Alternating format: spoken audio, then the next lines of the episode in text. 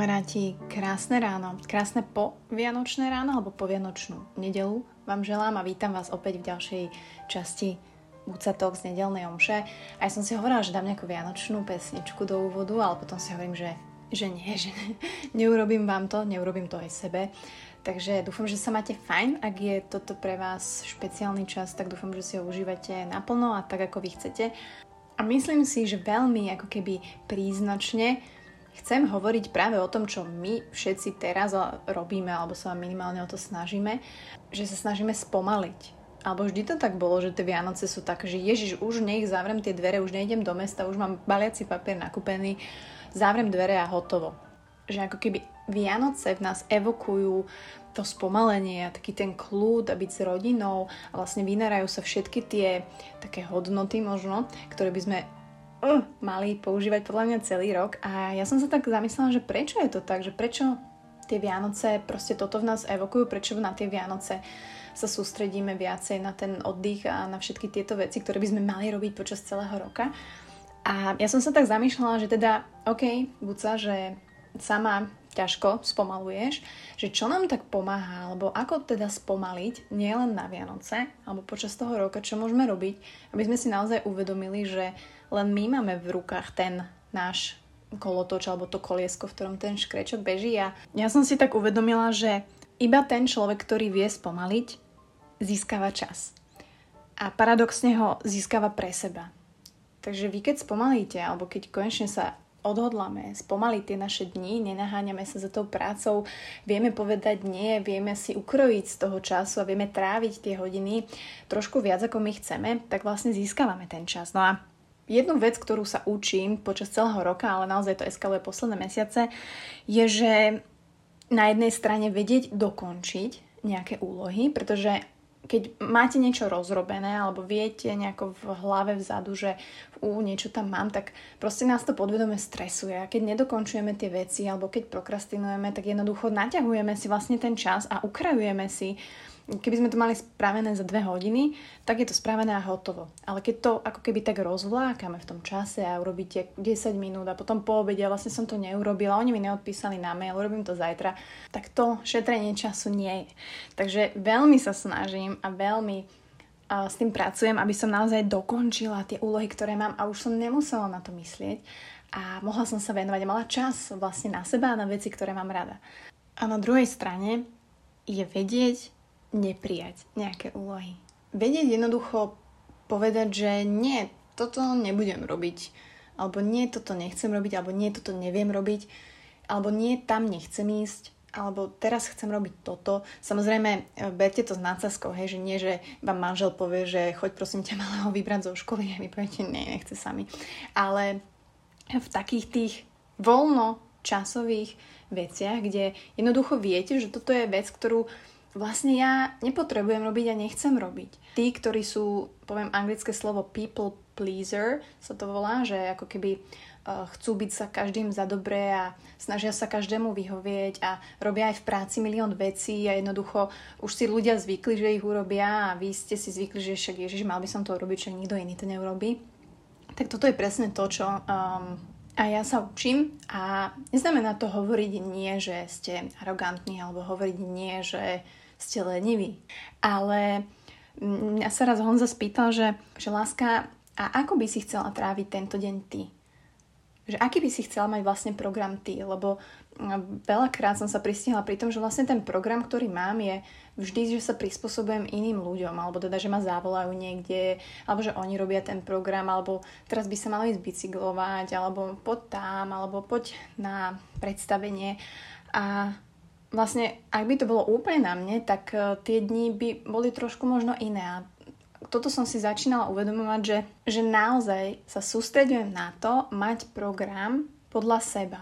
A to neznamená, že teraz sa nebudete stretávať vôbec s rodinou alebo s kamarátmi, ale naozaj vždy, keď príde takáto situácia, tak si skúste tak zvážiť, že chcem ísť, teraz som fakt unavený a ten deň môže byť hociaký, hej, proste každý deň je iný a vy neviete úplne, ak sa budete cítiť večer alebo ráno, aj keď ste sa niekam slúbili a je úplne OK si to zvážiť a povedať jednoducho, fúha, dneska nevládzam, že nehnevajte sa, dneska naozaj chcela by som byť doma.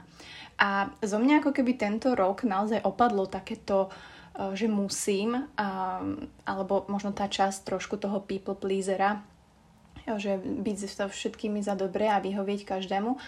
A možno to niekomu bude vyzerať, že som jednoducho, že sa stiahujem alebo idem do ústrania, ale nie je to tak. Jednoducho naozaj chcem mať ten program podľa seba. A zároveň, ak toto dokážete, tak ten čas, keď ste sami so sebou, podľa mňa je veľmi akože taký pomalý, taký príjemný, taký oddychový, aspoň ja to tak mám. Samozrejme, ten čas pomalý môže byť aj s niekým, že tá aktivita, ktorú vykonávate, alebo to, ako trávite vlastne ten čas, je len na vás. A takisto to prežívanie. Učím sa veľmi neprijať všetky úlohy sveta. Takisto sa učím veľmi dokončiť, nie že všetky úlohy sveta, ale tie potrebné. A vedieť si zadefinovať a úprimne sa spýtať seba, aký chcem mať môj program alebo program podľa seba. A uvedomila som si a všimla som si fakt posledné mesiace, že prestali mi dávať zmysel veci, ktoré mi doteraz zmysel dávali. Ja neviem, či ma chápete, alebo či sa vám to niekedy v živote stalo, ale uh, nebudem teraz konkretizovať, ale fakt mi prestali dávať, prestali ma baviť niektoré veci, ktoré, ktoré som myslela naozaj, že sú súčasť môjho života, že jednoducho toto je to, čo ma z časti definuje, toto je čo, to, čo ma baví, robím to roky, venujem sa tomu, môže sa vám to tak stať aj s ľuďmi. Jednoducho, že vám ako keby prestal dávať zmysel venovať energiu niekomu alebo stretávať sa s niekým, alebo jednoducho už tam nebolo takéto, že máš potrebu sa s niekým stretnúť a toto som si všimla. A zároveň na druhej strane mi začali dávať zmysel veci, ktoré predtým som brala úplne ako také, že hm, mech, alebo nedávala som im nejaký význam, alebo som sa ani nesústredila, alebo je to proste niečo nové. A bola som z toho taká zmetená, alebo väčšina z nás je takých zmetených, že Ježiš Maria, že že ja ale by som mal toto robiť, alebo toto sa odo mňa očakáva, alebo ja fakt dlho behávam, teraz nemôžem nebehať, alebo robil som crossfit, teraz nemôžem prestať, robila som podcasty, teraz nemôžem prestať. Ale jednoducho, ak nám prestane prinášať niečo radosť, je OK sa posunúť k niečomu a hľadať niečo nové, kde to možno znovu nájdeme. A tu zase prichádzame takto na konci k rozhodnutiu, že teraz nevieme sa rozhodnúť niečo skončiť, pretože sme na to zvyknutí, či je to robota, či je to nejaký projekt, či je to podcast, či je to vzťah, ste spolu dlho, ale neviete to utnúť, aj keď viete, že už to nefunguje. A môj kolega na coachingu mi povedal takú zaujímavú vetu, on je už taký starší, takže že sranda, že si to tak človek uvedomí vlastne v neskoršom veku, že, že Matiš, ja som si myslela, že naozaj, že ak stojím pred nejakým rozhodnutím, tak e, len jedna cesta je správna, že teraz sa rozhodnem a teraz takto to pôjde. Ale keď si to predstavíte, že by sme mali ísť len jednou cestou v živote, že teraz sa rozhodnem, že takto a takto to pôjde, tak je to, je to mega aj nudné, aj také nepredstaviteľné, aj tak život nefunguje. Vždy, keď stojíte pred nejakým rozhodnutím, tak to sú proste minimálne dve cesty. Hej, buď tak, alebo tak. Rozhodnem sa, mm, ísť do vzťahu s Honzikom, ok, budeme a tam sa bude zase niečo, rozhodnem sa, Ježiš, neísť do vzťahu s Honzikom, úplne iný život, úplne iné možnosti. To znamená, že pre mňa je život proste ako, ja neviem, strom, ktorý sa tak vetví. Hej, každé vaše rozhodnutie predstavuje niekoľko možností. A to, že sa rozhodnete pre A, neznamená, že ak to A nevidie, tak vy sa nemôžete rozvetviť na A1, A2, A3 alebo ísť úplne do B. Takže uh, príde mi to, že my ľudia jednak máme samozrejme strach z toho vetvenia, alebo si to ani nevieme predstaviť a strašne lípneme na tom jednom konári. Inak to, to som si práve myslela, túto metaforu. Ale je to tak. A ja to mám tiež tak, aby som neznela úplne nejako uh, vyrovnane. To znamená, že uh, áno, každé rozhodnutie v životné je možno náročnejšie alebo ťažké, ale skúsme si len uvedomiť, že nie je to jediná cesta, akokoľvek sa rozhodneme. Vždy tam budú tie vetvičky, ktoré sa budú vetviť. A tie sa budú vetviť podľa toho, ako sa rozhodnete. Takže uh, verím, že tento vianočný čas, a nielen vianočný, však už je vlastne skoro po, skúšate spomaliť a nielen tak, že sa zababúšime do perinky a pozeráme rozprávky, aj to je akože super, super, ale aby sme to vedeli preniesť do toho reálneho života, aby ste to vedeli mať tak aj po novom roku, aj v marci, aj v lete, jednoducho vedieť, neprijať všetky úlohy sveta, vedieť si naozaj povedať, čo chcem dnes robiť. Vedieť dokončiť tie veci, to je asi taký problém pre väčšinu z nás, ale dá sa to. A zároveň si uvedomiť, že ak vám prestali dávať zmysel nejaké veci, nejaký, nejaké situácie a možno aj ľudia, tak je to OK. A nebuďte z toho zmetení a možno nelipnite na tom tak dlho, ako napríklad ja.